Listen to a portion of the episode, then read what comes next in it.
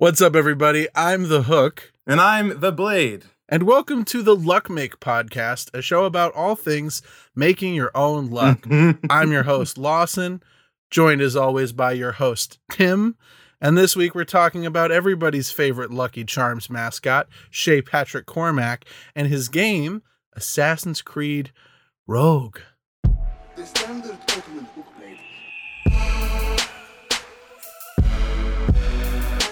Has.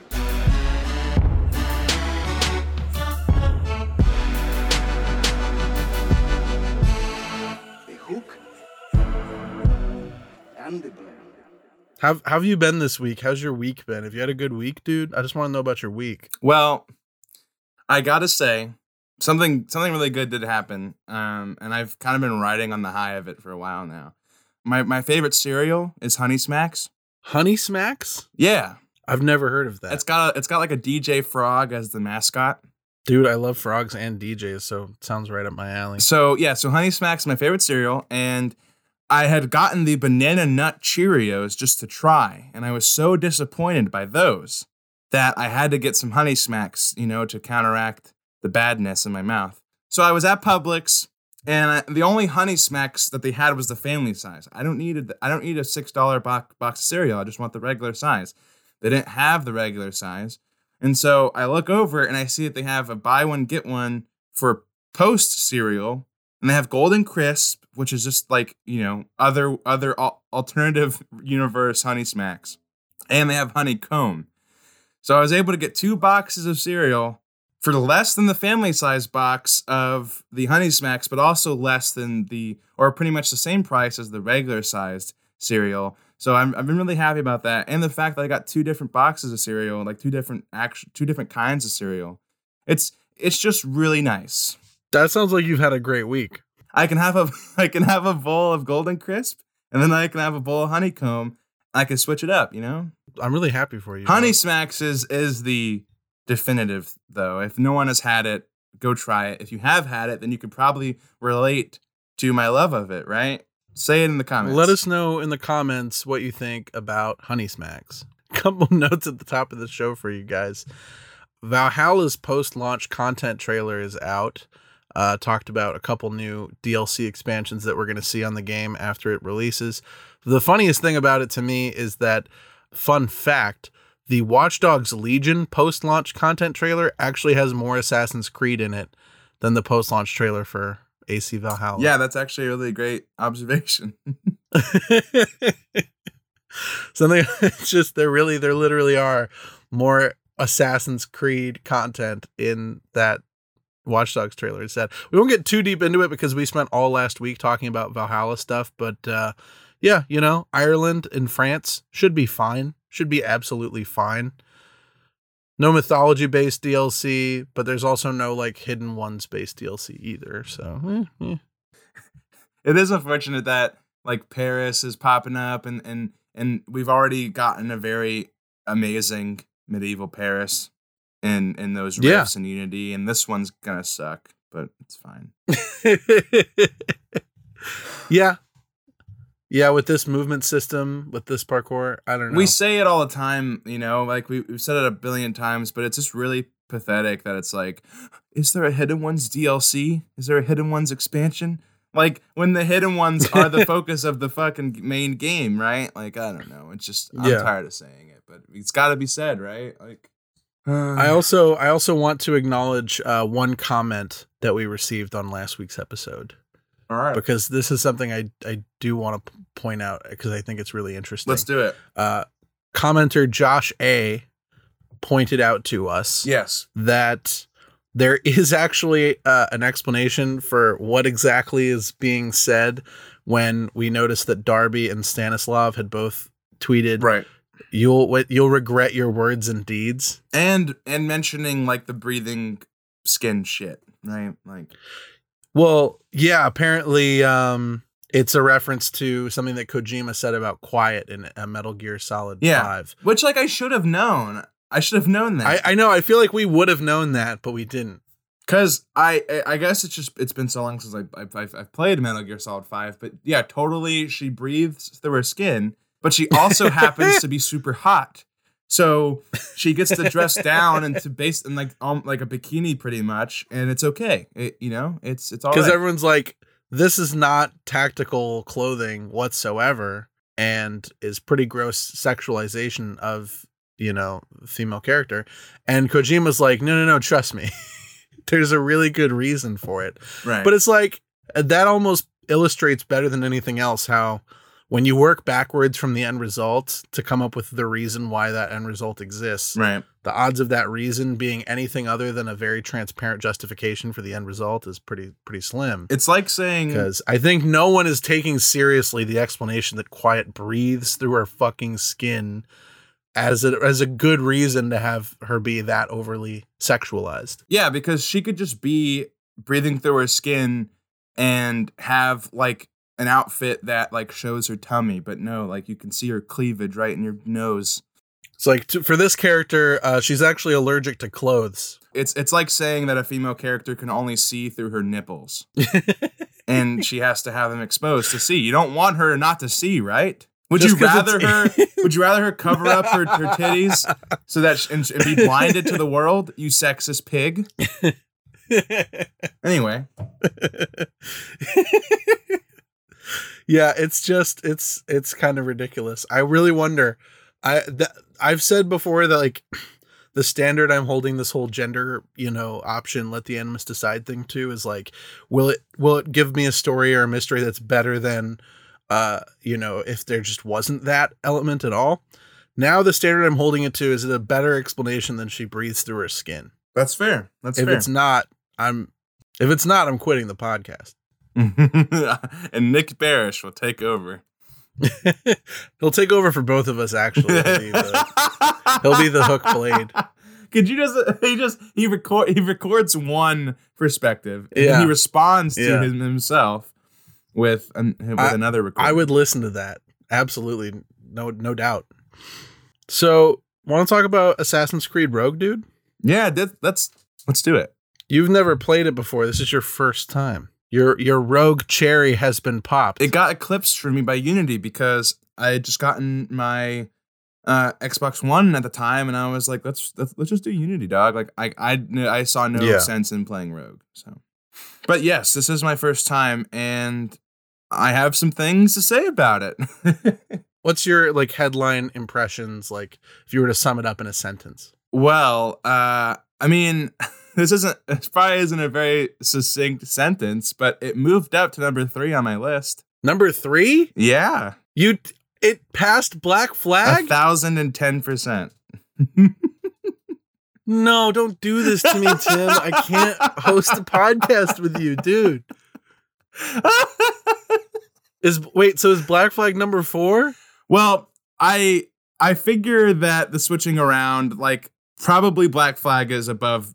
Yes, is above Brotherhood and AC one, so I've got it at number four probably. But how in what universe is Rogue better than Black Flag? Well, that's what we're gonna talk about, right? It's the same. Oh my god, dude, you are the most infuriating person. I can't believe this shit. You okay? All right. Even look, listen.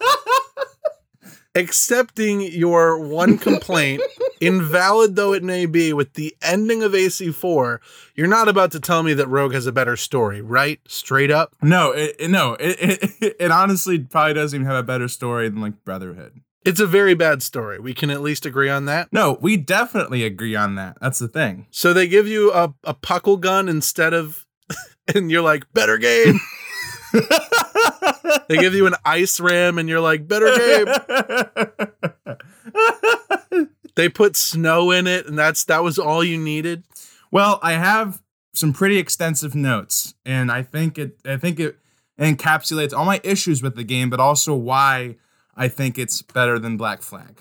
I have to know that's that's where we're starting because I have to know why you would think it's better than Black Flag. Well, I mean, I, I guess I don't have like any one reason, you know. Like I, I have I have some things that I really loved, so I could maybe just go from there, right? Like, Yeah, I'm saying start with those notes because I want you to I want you to convince me. all right. Well, so for the start, I want to. I guess I'll I guess I'll talk about Lisbon. Okay, Ugh. Lisbon works so well because it puts you in the selfish position of escaping Lisbon and leaving the thirty thousand people to die. you have, and it's because of your actions. You can't stop and save anyone. Like in you know other missions, right, where shit like that's going down. There might be a little uh, optional objective to save people. AC3 had it, Revelations had it, but there's no option to do that at all. And you can't even stop long enough to look at things. You can't even like properly take in all of the destruction because you have to get the fuck out. And that's the thing is like you will also die, you know? And so I think it works better than the Cappadocia escape, and that's not a high bar. But it's also, interestingly enough, the complete inverse of the Monteriggioni attack because in Cappadocia, Ezio like just selfishly is like, fuck it, I'm gonna blow it up. And he doesn't care about, you know, if any citizens die or whatever. All he cares about is getting to Manuel. And in the Monteriggioni attack, all of it is pretty reactionary. Like you can say that it's it's Ezio's fault because of the events of AC2, but the game doesn't really want you to say that. So pretty much everyone that dies in that moment is is as a result of Cesare, not you. So you're you're pretty much detached from the fault. There's nothing that Ezio could have done to stop cannons from firing, you know, and, and knocking down the city. But back to Shay, he inadvertently um, doomed this city, but he's also the only person probably there that has the ability to escape the destruction. He's a trained assassin. He's able to maneuver through the destruction, and with a little bit of luck, he gets out. Right. So you are dooming all these people to a fate. Hey, hey, hey, hey. oh hey, fuck! Watch fuck your me. mouth. He makes his own luck. he makes his own luck. right. Well, with a little bit of luck that he made himself. um, so that's the thing. It, I just think it's this beautiful, like it perfectly puts you in the mindset of like his his guilt, but also his anger because while you can't say that he knowingly put these people in danger, it was his actions that that that set that in motion, and he's also like the only person who was able to escape it. So he caused it, but also he alone is pretty much the sole survivor of it, you know. And it's I was like, this is like I just felt like, wow, I am so ready to get out of here, you know. But and I'm not even like thinking to myself like, what about all these people that I'm just leaving to die because I have no other choice. I would agree with your sentiment if it weren't for the fact that I feel like Lisbon, the the earthquake, it underwhelms as a story beat purely on the basis that I, as a player, am not at any point made to care about Lisbon. I'm not spending any time there. It doesn't emotionally affect me because But that's why it works. you know right? it's just another city i don't think that's why it works i think it's like it's like when they blow up alderaan in, in star wars and you know we see that princess leia is bummed out but we're not bummed out however if we'd actually been to that planet or had a reason to care about its existence it might have been more emotionally effective on that level Right. i feel like the lisbon thing is aiming for that level of emotional effectiveness but it doesn't pull it off because it's not a city that we're really meant to care about I don't think the intention is because let's say if you spent like a sequence in Lisbon, right? Like there's something like on shows like in The Walking Dead or shows like that that have like really abrupt character deaths, and all of a sudden that character is getting a lot of lines. All of a sudden, you know something something's bad about something bad is about to happen. So I think it adds to the shock shock value of it because if you if you think about it, the fact that okay, Shay is going to go get this piece of Eden. He knows exactly where it is. Everything's going well. He unlocks it. Bam, and then tragedy strikes. And I think if if we hadn't have known about the Lisbon earthquake through trailers and whatnot, it would have been a little more effective because I, I did know it was coming. Obviously, right I just don't think that the objective is is like, oh, care about this city. It's just like the destruction still felt real enough, even though I'd, I'd never been to Lisbon before, because I don't think that's what matters. I think it just matters that Shay caused this destruction. And I think kind of being detached from it just a little bit, like not having been to Lisbon, I think that detachment actually kind of helps with the tone of of the scene because you can't stop and like be like, oh no, the building that I loved, you know, or whatever. Like you you just you have to escape. And and I and I think I don't know. I just it it, it works for me. I guess it does at the very least. It does accomplish the job of giving Shay a reason to want to leave the assassins. But my story issues with that whole beat are, you know, don't have much to do with Lisbon, to be honest. So It is pretty much the only like story element that I love, right? So I think Gotcha. besides that, there's just a lot of gameplay elements that put it above Black Flag for me. But definitely when it comes to Lisbon, I think it works really well. And I, I definitely see your point.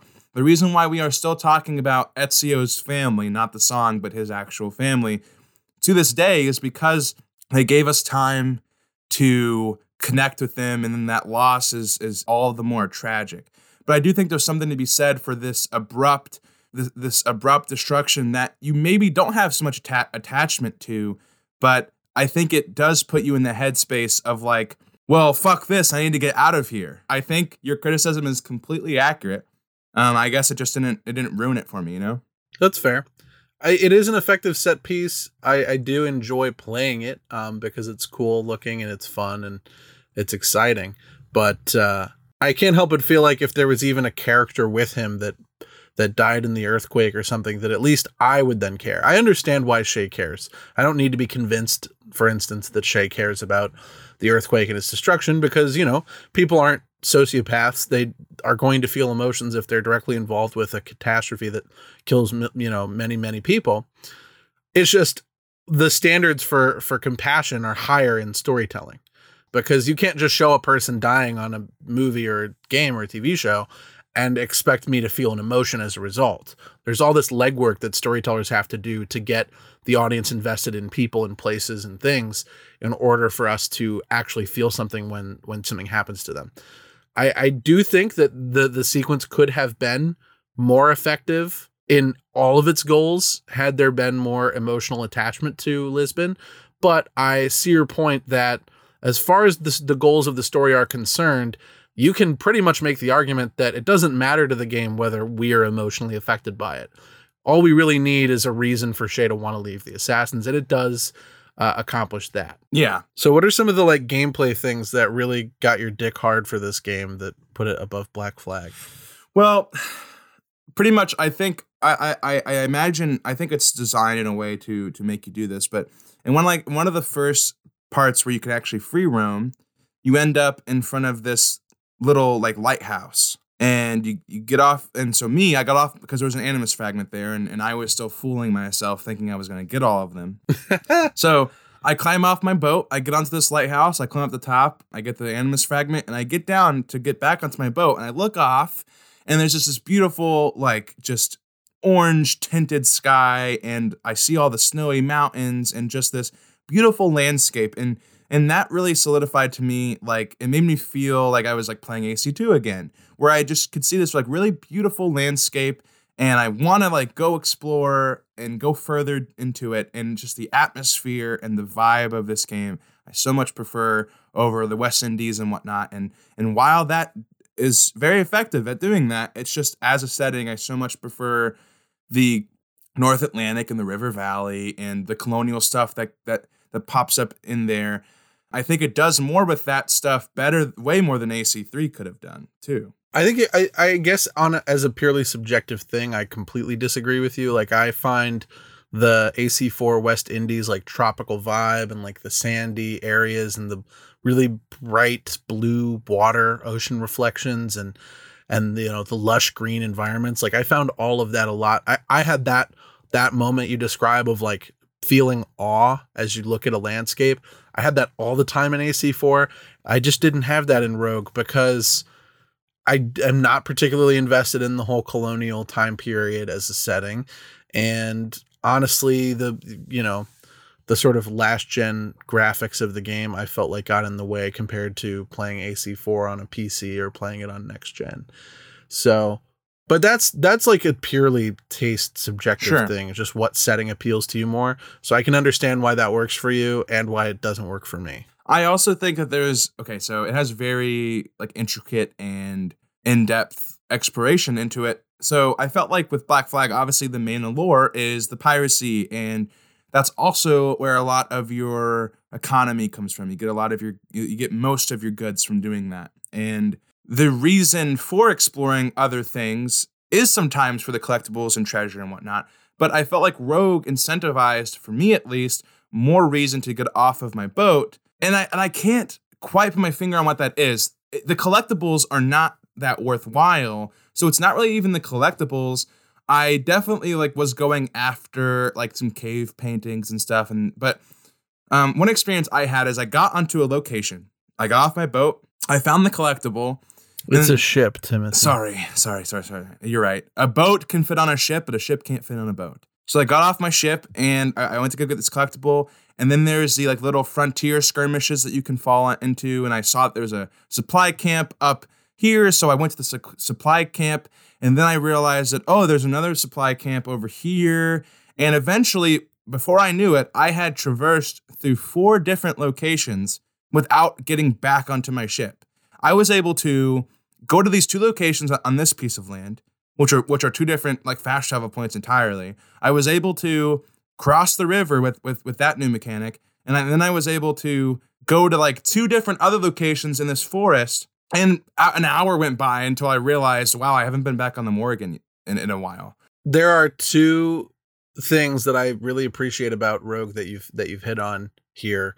One is that the land-based gameplay does give you a lot more to do than in Black Flag because the cities are much larger and more Mhm. densely populated, and there's just more fun classic AC land-based gameplay in Rogue than in Black Flag. And I also think that when you talk about the collectibles and you're you're kind of hitting on the the sort of way that locations are designed in this game and the level design of them and the experience of Rogue presents for me probably in the series the most fun experience I've ever had just collecting everything.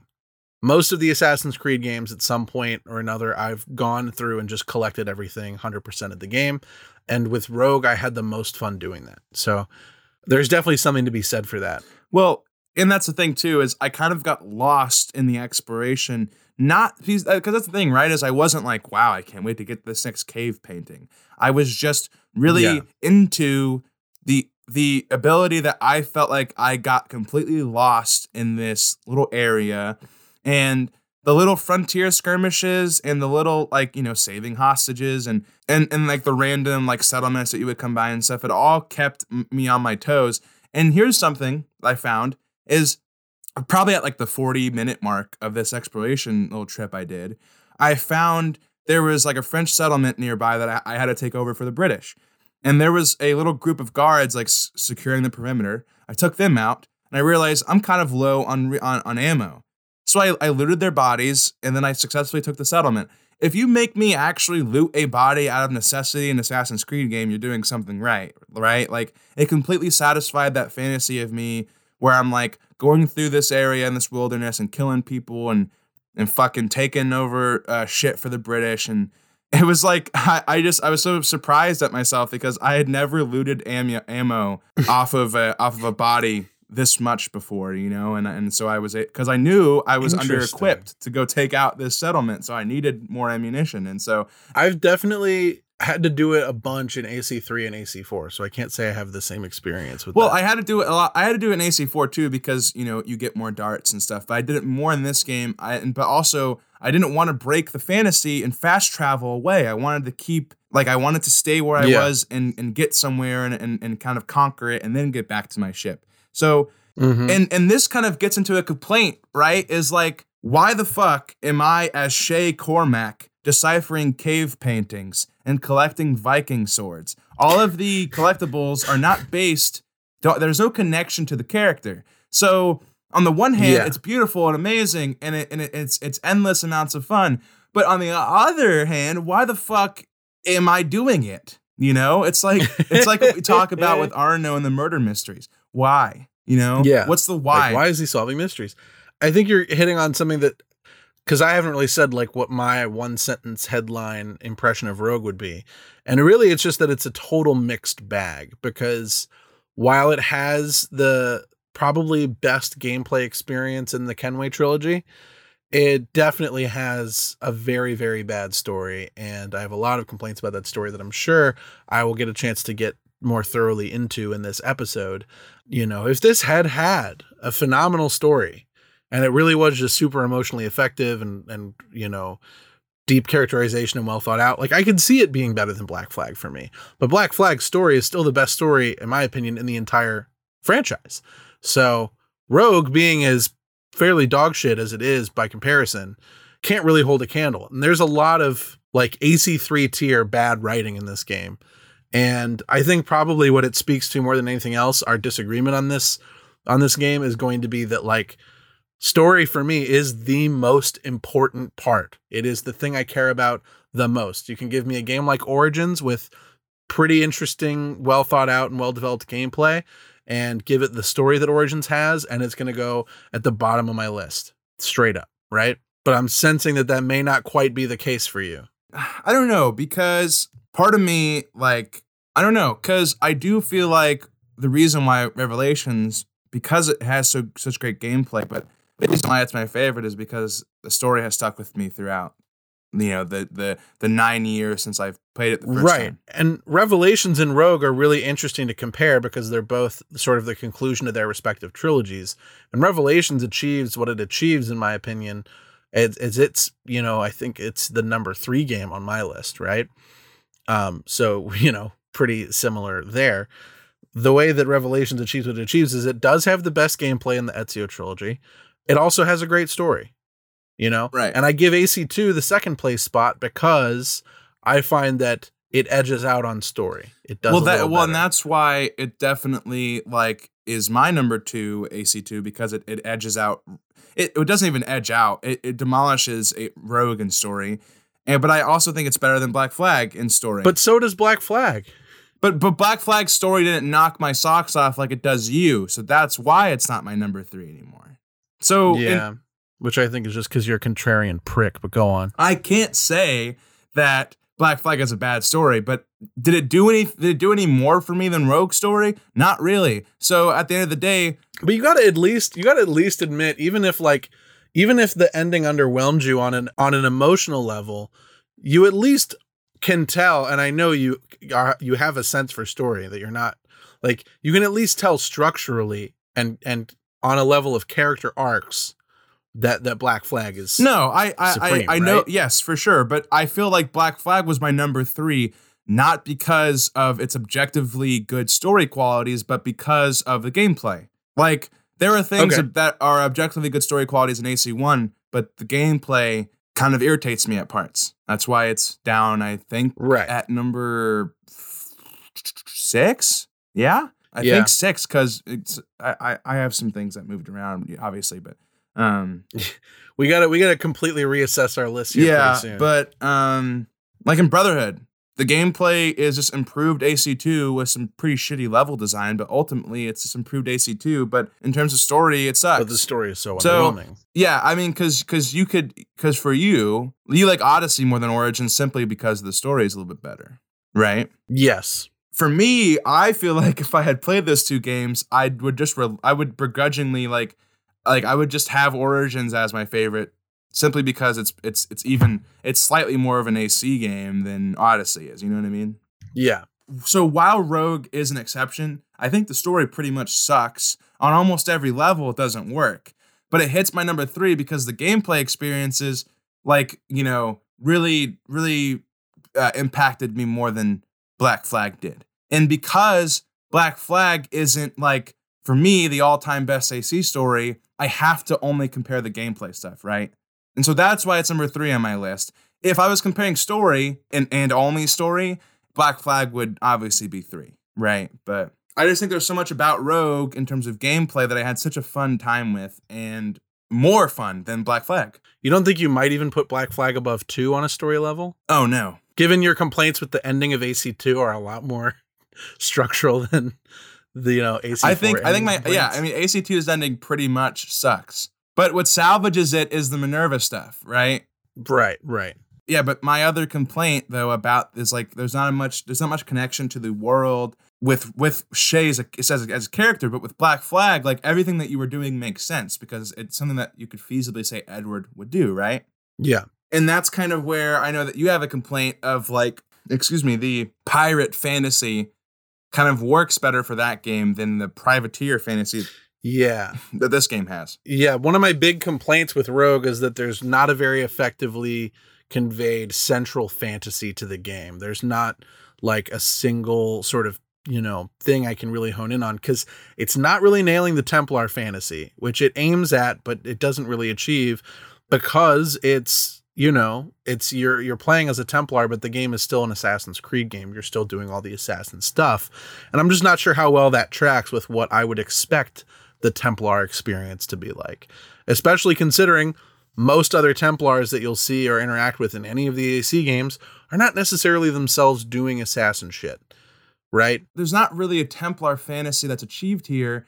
You, I guess you could say that like working with people who normally would be your adversaries as an assassin is part of the Templar fantasy, but you're really just an assassin with that's wearing a cross. And and it comes back to I feel like with with Rogue and with Shay and, and the whole Templar experience in the game is that it could have been the gameplay wise, it could have been the same as it currently is, and still fed more of the idea of a Templar fantasy if it allowed you to be evil. If the Templars are evil, you know, and obviously, look, let me be very clear before I get too in on this on this idea. I love the idea that the Templars and the Assassins, it's not morally, you know, black and white. There are degrees and and pretty much in all of the history of the franchise, most of the the best Templar characters thought that they were doing the right thing and thought that they were good people. And obviously the Templar experience in a game like this should reflect that. But what they've done on a story and gameplay level is pretty much for just one game flip things around and make it so that the assassins are doing a bad thing and the templars are doing a good thing and I just think it could have been more interesting if they leaned into it and said, okay, for this game, as a Templar, you're going to do things that are bad. The kind of things you would expect a Templar to do in any other Assassin's Creed game when they do things that are bad. And and usually that's the extent of, you know, say finding a piece of Eden that can be used to control the masses. Buying into the idea of controlling the masses should be part of the character and part of the game but they ignore it for the entire duration of this story. At no point is the idea of we're going to control people to make a better world. At no point do you actually have to grapple with that ideology. I think that if this was a more realistic story in terms of logical cause and effect chains, right? When Shay leaves the assassins, for the reasons that he does leave the assassins, which is that, hey, if I stay with this group of people, they could be putting people's lives in danger and I don't want to be involved with that. That I think they almost they almost make that work. I don't think they completely do because the turn from I'm a devoted assassin to I'm going to now fuck up the assassins or, or even just I'm going to leave, that turn is handled very, very poorly. It goes over in I think flash. this also represents some of the like identity crisis that this game has. Like the marketing Yeah. is I'm an assassin hunter. But yet, like you're not really hunting people. You're kind of just killing your old friends. Like Yeah, I d- and what I was trying to get at is I don't see then how this Shay, who's left the assassins, pretty much joins the Templars without a second word because they gave him some clothes. I mean, does he ever stop to think that like the things that the Templars want that he knows they want because he's been in the organization that fights them for years? Why doesn't he realize that that pretty much means they're still the same organization? Just because one of them has done something nice for him, why does he now think that they're not the same evil that they that he knew well, they were? well, that's the thing. Like I, I, I have, I have something incredibly similar written down here. It's like Shay. Sometimes I can't even say he always does, because sometimes he struggles with with having to kill his old friends and his old mentors and stuff. Yeah. But he he he's never at all ideologically challenged. His his his explanation to Liam is that he did it to save the world. You know, you can't argue with that, right? Like, do the Templars never do anything that's gonna harm the world? I mean, maybe sometimes, right? That could have been cool if Shay was kind of keeping other Templars in check, you know? And and he kind of does this with Haytham. Like ring the Templars back in and maybe be a force that can make the Templars better. Right. Or at least acknowledge what they do that's wrong. I mean, they, they flirt with that when when it's revealed to Shay that that Colonel Monro essentially helped him knowing that he was ta- an assassin the whole Right. time. And there's the implication that you know maybe maybe Shay has been manipulated into this, that maybe he's been coerced, taken advantage of really by someone who was not being completely forthright with him about his motivations. that that should maybe inspire a feeling in Shay of, hold on, maybe you guys are actually being kind of shady. It doesn't, just like kind of with with with Connor, you know, in the context of George Washington, like you want that moment to mean that they make a change in how they are and who they're siding with, but it doesn't really do that. Instead, he's just like, ah, well, you know, people are complicated. Monro's a good buddy, and we're gonna write cutesy letters to each other until he dies in a fire. Well, that's the thing is Shay only joins up with the Templars so that they can sponsor him. Like they're sponsoring his trip around the world Yeah. to kill people. Like that's not him choosing the I- ideology of the Templars. He never even represents the ideology to his former assassins, even when they question why he's made the switch. You know, he's never like because Yeah. the Templars are the way to the to a freer world or whatever. Like he doesn't even he, he doesn't adopt the ideology. He's also he's also never Right. challenged either by his other people, like or, or or just challenged in general. Shay the entire game is doing what he sees as right. He's never doing something that he doesn't ultimately think he has to do. Of course, like Hope Hope really didn't give him any other options, but any remorse or any feelings of doubt about that is immediately brushed off by by Gist. It kind of absolves him of his sins, right? usually in a good story, and I've mentioned this on the podcast before, especially you know when we're talking about like Ezio and Brotherhood, for instance, your character is going to begin by making fundamental assumptions about the world, and in a traditional story, the the circumstances that play out are going to challenge their belief, and at the end, their belief is either stronger or it's refuted, right?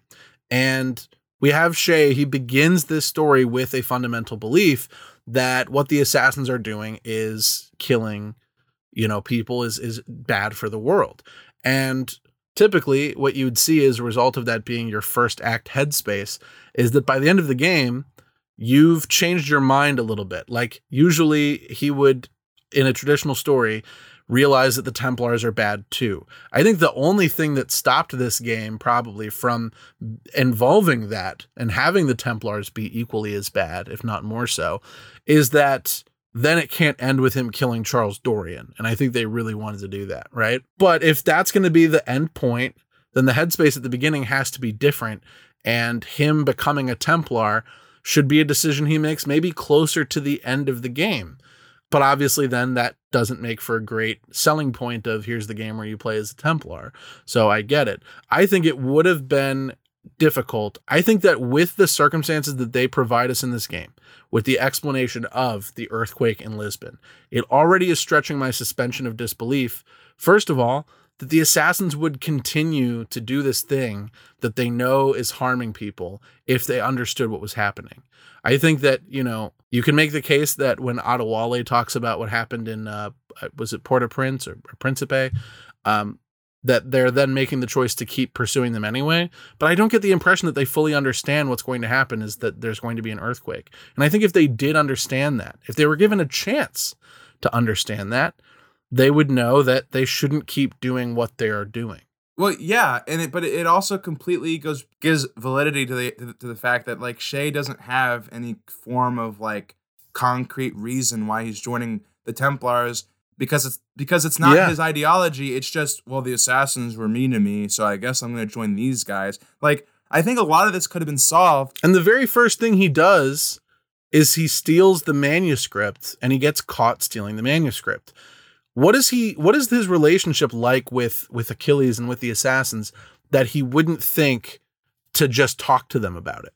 Yeah, it's like he goes in like like he goes in there and he's like, Achilles, you cheated you cheated on my with my wife. Like he had an affair with my wife. Like he like it, okay, it makes complete sense why he's angry. But the fact that he doesn't go there and he's like, guys, Yeah. it was terrible. There was an earthquake. He immediately assumes that they put him up to it on purpose.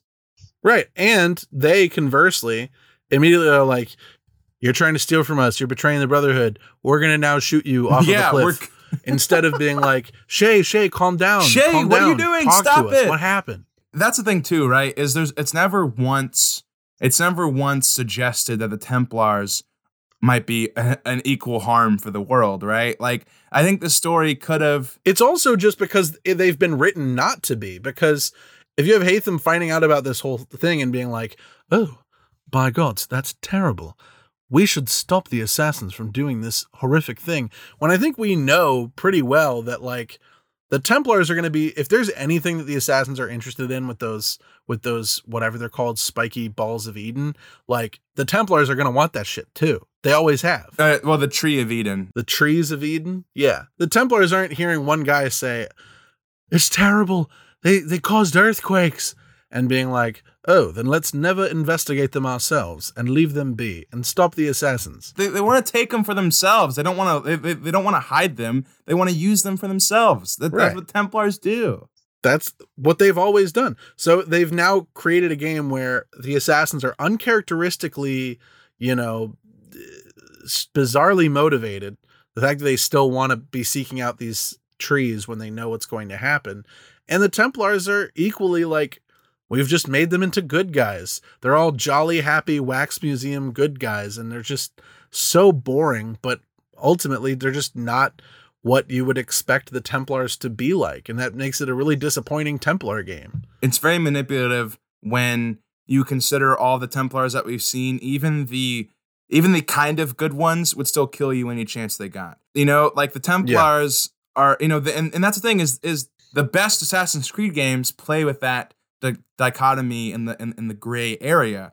And so it would have been nice if there was completely evil pricks on the Templar side and completely good guys that you struggle with killing on the assassin side. But what they did, they've just manipulated you into being okay with killing the assassins and being okay with being on the Templar side.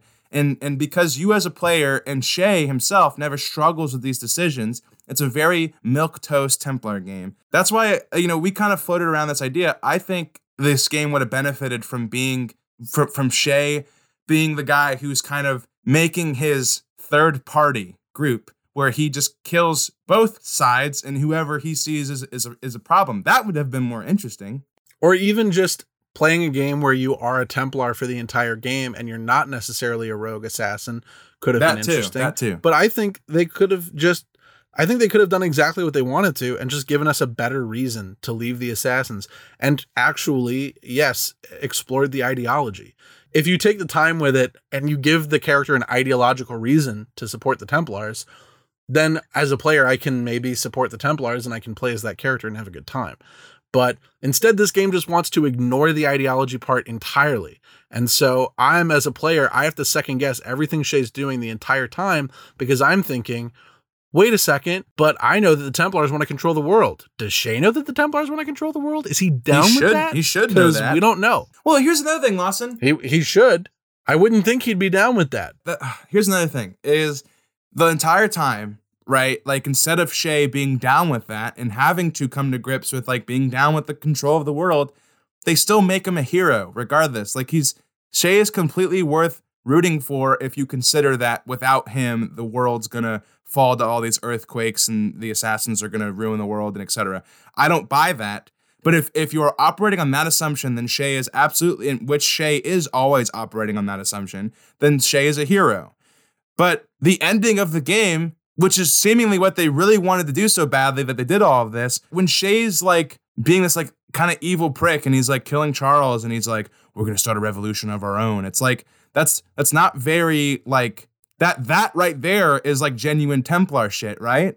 That's like real villain shit, especially if you know you know about Unity already. You know what happens to his dad, and you are fucking hearing the kids playing. Mhm. You're hearing them talking about apples and shit, and you're standing there knowing that you're about to orphan this fucking kid. Not that Shay knows that, but we do. So why are we pretending that it's not an element that we are that we're being villainous, that we're doing things that are you know going to harm people? You could talk about that, and it could be interesting. All of the marketing points towards that being the case too. Is that like Shay was going to be this ruthless motherfucker because he's walking up on an old Yeah. friend of his, which for all intent, like in the, in the original cinematic, for all intents and purposes, that could that that was basically Altair. That striking image of him pointing a Right. rifle at an assassin. that you know, it's basically like this isn't your. This isn't your grandma's Assassin's Creed. We're we're fucking killing us. We're out here killing, we're killing assassins. assassins. now, but yet. That's not the game. What you're doing is you're saving the world. You're not going around killing assassins because you because you want to. Yeah. You're doing it because you think it's going to save the world. And that's noble, I guess, but it's not really like it doesn't fulfill that Templar fantasy, right? Like it would have been really interesting too, is if they really like leaned into it really hard and like found new gameplay systems that to support the Templar fantasy. Like maybe you can't leap of faith, you know, like maybe you can't do these things and they find other things to put in its place. Mhm. Obviously, I know why they didn't do that because it's basically Black Flag, but with rogue skin. But I just think Yeah. if you're really, if you're really doing the Templar fantasy, there are things I think that you need to remove. Like, I think it would be interesting to see how a Templar would handle this because basically you handle it like an assassin, right? Like, all of the stuff Yeah. is handled like an assassin would, but with the Templar, you know, flair, you know? I mean, I think Darby said once that like a Templar game wouldn't look like an Assassin's Creed game. It'd look like a like an RTS or a, you know a strategy game because what Templars are doing day to day is they're manipulating seats of power and they're Right. controlling things. And like they could have introduced, I think, an element of that into this game, like as a side thing that that Assassin's Creed likes to do with little gimmicks about controlling, you know, populations or controlling your environment. Could have even gone a little bit proto like watchdogs on it if you know because watchdogs is all about giving you systemic control of your surroundings. If the Templars had systemic control of their surroundings in a more indirect way that that in, that makes the game more engaging, that could have been really cool to see too. But I get that we're holding this you know six sequence spin-off game by Ubisoft Sofia to pretty high standards when we talk about things Right. like that. What's not holding them to a high standard? How about this segue, huh? is expecting them to write characters that don't suck because when you think about comparing this game to AC4 and regardless of your personal feelings about AC4 or its ending, you have to admit that the cast of likable side characters from Blackbeard to Hornigold to Vane, all those Stede, all those people are really good, right? No, absolutely. Uh, the actual the, the the most like impactful scene in Black Flag for me was when Stede was like, "The courage you have instilled in me, I will never forget." Like it was just so nice to see. I, I really appreciated that scene. yeah, I, I I felt like really affected when I think I only realized on this last playthrough that I'm pretty sure when you're watching like Mary and Yep, they say he fucking died. they say he fucking died. He, yeah, he was hanged or whatever. Fucking Stede. Anyway, though, um, the characters in this game all universally suck, and here's why. Uh, you have Christopher Gist, you have Colonel Monro, you have uh, all these people on the Templar side, even Haytham. Haytham was the one character in AC3 who was immune from the Wax Museum character writing of that game. And in this game, he is a victim of it because Haytham is such a boring motherfucker in this game. It is unbelievable. Haytham straight up sucks in this game. He never says anything cool or funny or interesting. He does not have a personality besides being like, I'm the Grand Master of the Templars. You'll listen to what I'm saying. I mean, in, in AC3, he has lines like, Now I'm going to feed you your teeth. Where's that Haytham? What did what yeah, the whole to him? time, the whole time he's just kind of like your boss that comes in to, to check on you quarterly. You know, and all of the all of the other characters who are templars that you interact with are like happy tree friends. They're just like you know christopher gist who's like hey there shay. We're gonna do some privateering today. Isn't that great? Don't we love the templars? It's wonderful. I'm having such a good time. When they ask me about hell freezing over, I will remember these days fondly. ah shay we've been friends for like a year you've really changed my life for the better And like Colonel Monro is like, "Hello, it's me, Colonel Monro. I got you some clothes, and uh, don't these gangs suck? Like they're all just really boring. They're really they're not characters the way that those those pirate friends were. They're they're just completely flat.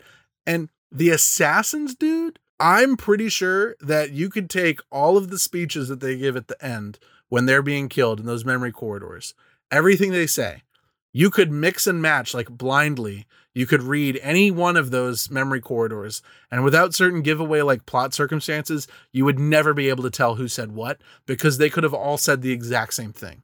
They're all the same character. Liam, Hope, Kesegowaase, Chevalier, they're all just boring assassin mouthpieces, basically. There's also not any kind of an explanation why the assassins in the last what two years have devolved into gangs. Like there's no explanation like why has that happened. And none of the assassins even explain it. It's just they are supporting gangs that go and rob people blindly. It's like that's so uncharacteristic. And why are they wearing burnt orange? What the fuck is up with that color? it's so uncharacteristic, dude. Yeah, it's very strange, especially when you consider that Rogue, as as one of its core conceits, is like, look, the assassins are doing gang shit now. They're terrorizing the public. We should be really fucking upset about this. And then we know that like two years later, no, a year later, we're playing Syndicate, and it's like the assassins have a gang now, dude. It's so cool. it's so fun and cool to have a gang. Don't you love it? okay, so basically, I rewatched some of the marketing for this game, and I realized that a lot of the scenes they seem to hide the fact that Shay is an assassin in some of those scenes. They put him in the Templar gown and stuff. If for some of the scenes, like the scene where he's talking to Achilles about the manuscript and he steals it and whatever, and that that really made me realize that from the first part of the game where you where you steal the manuscript from Achilles, you don't talk to Achilles again until the end of the game. Like Yeah. we talk about this all the time. We talked about it with Cesare and Ezio. The fact that every single time Liam and Achilles are just are just slipping through your fingers, you know, they're just out of your grasp. It made me think that like if Shay had been a Templar by this point and he's and he's arguing with Achilles about the manuscript and he's arguing with Achilles about the trees of Eden, it would have made a lot more sense as to like their conflict. But they just disappear from each other. And then at the end of the game, suddenly you're like, Achilles is like, damn, he wasn't lying. These really do cause earthquakes. It's like, what like what gave you that information? If there was a clash constantly, like back and forth of like Shay's like, you're wrong, and Achilles is like, you're wrong, that one would have challenged his ideology change. It would have given the finale more impact. Yeah. Like, why do I care if he's about to stab Achilles if we've only seen Achilles for like five minutes of this game? So that that to me is one manipulative, but it's just like it's it's such a missed opportunity because you could have had Shay consistently encountering Achilles or Liam, and Liam would have been the character Yeah. to call Shay out on his bullshit. But they don't have any of that. Like, you know, another missed opportunity is why don't you have like Liam like mourning Shay?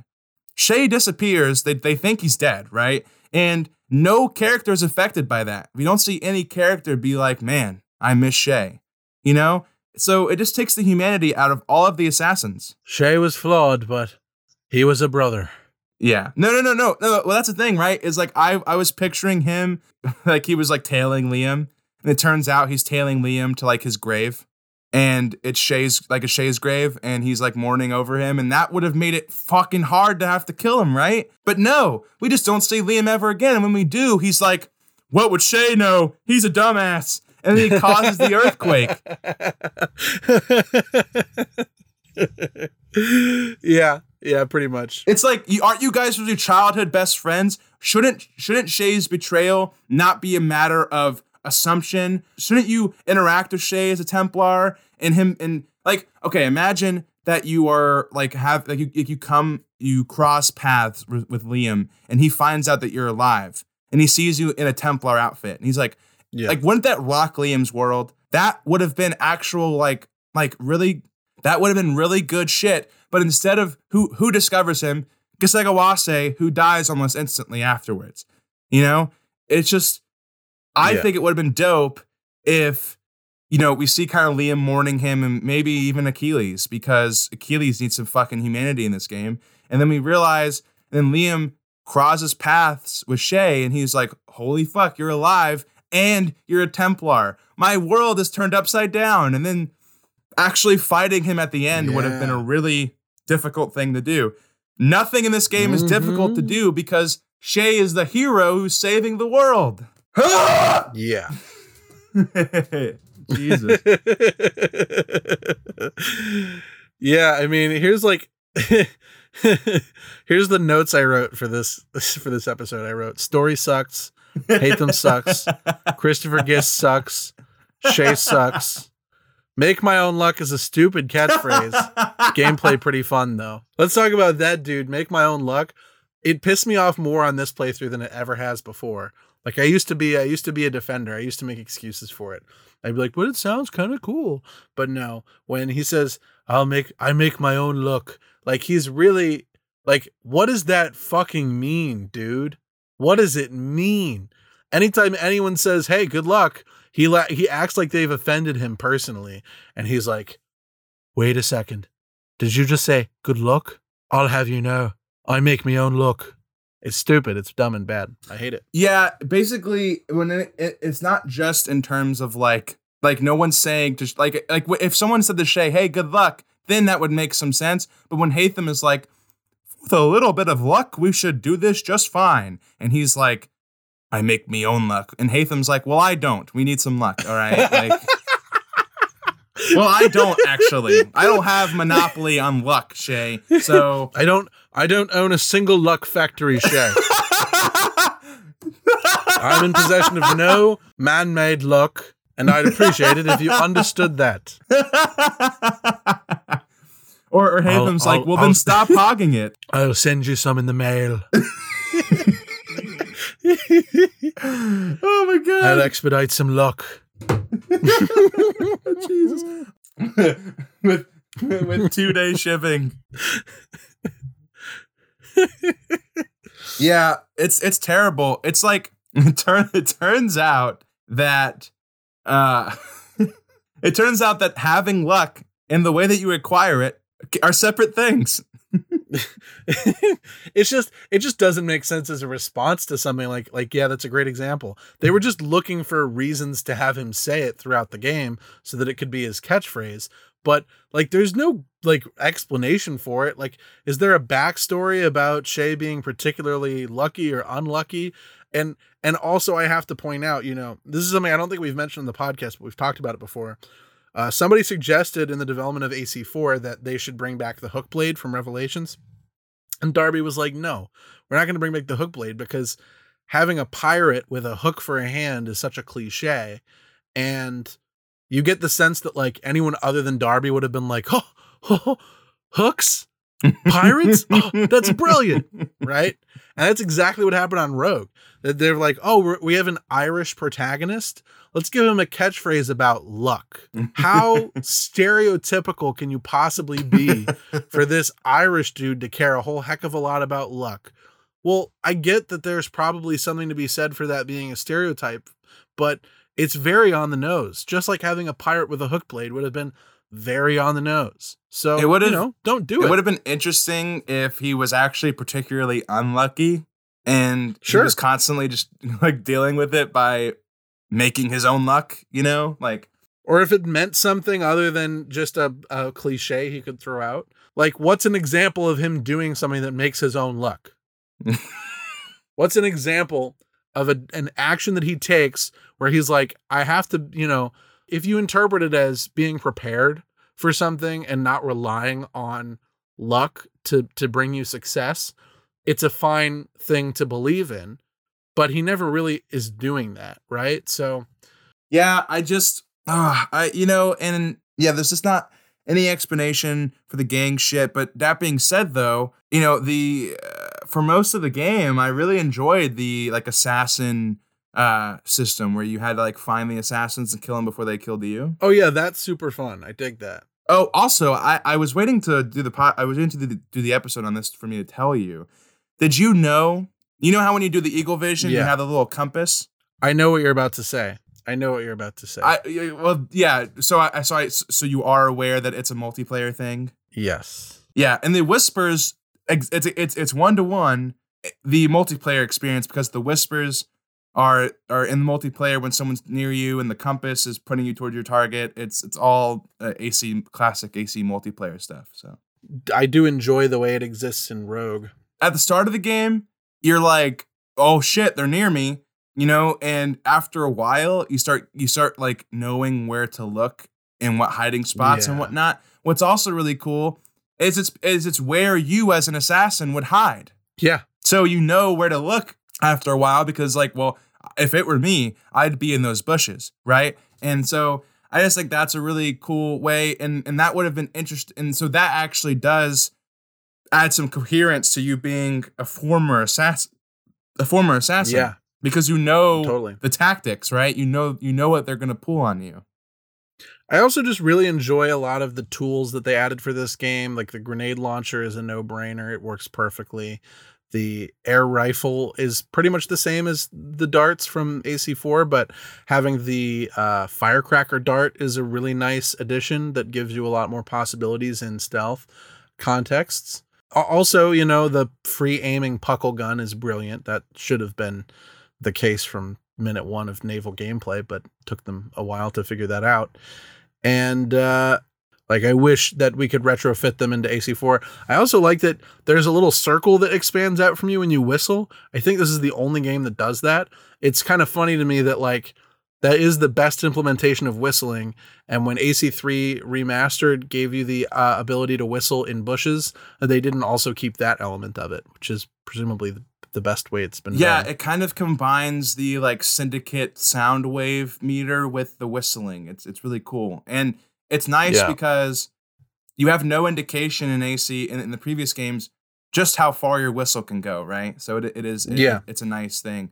You know, the other thing about naval too is I actually found myself enjoying the naval in this game a little bit more simply because you have the narrower uh oh, seas so that you have to kind of like be on your toes and not hit the the, the, the land and and the icebergs are cool but also i noticed that because there was so many other places that i could get resources and money because this game does have a pretty good economy system i was like doing the gang hideouts also helped me get money to be able to get resources doing the supply camps and the settlements helped me with like resources and whatnot and so i wasn't always relying on going and finding a man of war to yeah. go and and and and, and uh, plunder. And so by the end of the game, I was still enjoying the naval experience because I wasn't tired of it. With Black Flag, I got kind of tired of it because that was the most efficient way to get to get stuff, right? Yeah. I also want to point out, as far as things that I do like, that I actually like, as far as story goes, I know you said you like the Lisbon thing. For me, I do really like the final confrontation with Achilles and Liam and Haytham. Yeah. I like the way that it plays out, like on a structural level. I like the way that, like, the the assassins realize what's going on, but they still kind of fuck it up accidentally. And then Haytham shooting Achilles in the leg is a super satisfying moment, especially because the timing of it is like it's so brilliant. Because you see the end screen Yep. for the mission, and you're like continue, and then he's like bam, and you're just like Yeah. oh, that's how it happened. it's amazing. I'm It's pretty sure, amazing. Don't they kind of tease? Doesn't in the fight with Shay and Achilles towards the beginning, doesn't it kind of seem like he hurts his leg? Yeah, well, yeah, that's because yeah, because he, he kicks his leg a little bit, and, and you're like, oh, Yeah. that's how it happens. But then he's back on his feet, and you're like, oh, maybe not. Yeah, Yeah. yeah. so yeah. that was that was really great um, moment there at the end. Like that almost the the satisfaction of that conclusion, plus then going on to the you know Charles Dorian memory, like bringing it very like full circle in a satisfying way. Like like it made me think the story was better than it actually was the first time I played it because I do think that structurally, like it's really interesting to compare what makes Rogue bad versus what makes AC3 bad because they're pretty much different diseases. Like they're different problems in those games. AC3 structurally is fucked. It's got the weirdest, strangest, like starting off with, you know, having like six sequences of tutorial content and all of that stuff. Like those are big problems for that story. Rogue is tight. It's very structurally sound and it follows the beats of the narrative pretty clearly. It just fails to make the characters interesting. It fails to make their motivations believable, and it fails to take advantage of the like ideological, you know, center that it really should have been built over. That makes some really interesting case studies, I think, in terms of how storytelling can go wrong in an AC game. I I actually yeah, I mean I completely agree with you. I think I think the game definitely suffers from a- from an identity crisis. They don't know if they want you to be a full-blown assassin murderer or they want you to be a hero or they want you to also be a hero that's a Templar and all the other Templars are heroes. Yeah. Like it's so it's so weird because we've seen throughout the games that there are Templars that are just you know pieces of shit, and there are assassins that aren't great. And this game was actually primed to take advantage of those extremes. And maybe you are a Templar that's perhaps a little more like Haytham, who clearly has you know a soft spot for people he cares about and ultimately thinks he's doing the right thing. Haytham actually is in a really interesting position because he comes from a line of assassins, or not so much a line, but he comes from he comes from a- an assassin. comes from an assassin. It's just you know it's just so interesting how like Haytham actually would have been a more interesting um, assassin, you know, or a potential assassin turned Templar game than we would have seen uh, with with with, Yeah. with with Shay. Yeah, it's just there's a there's a lot of things that it could have done. and They don't really do any of them well. It just kind of try. It just kind of like it just kind of flops around and tries all of them at once. And uh, yeah, it's just not to backtrack too much, but it would have been more difficult to kill these assassins if they all didn't hate you. Like if they all were sad to see you be a Templar and they were and they were also like, well, I'm glad you're alive, but they also also try and murder you. So whatever. it's Yeah. fucking ridiculous. So I think we've pretty much summed up our thoughts on Rogue, have we not? Uh, thank you for listening to this episode and hearing us express our opinions on Rogue. As always, you can leave us a comment, follow us on Twitter at Hookblade, like and subscribe to our YouTube channel, and of course, it does help us out if you turn on that bell icon and get notifications about future episodes. Uh, so we appreciate you guys listening, and I've been the Hook, I've been the blade. and we will see you next week.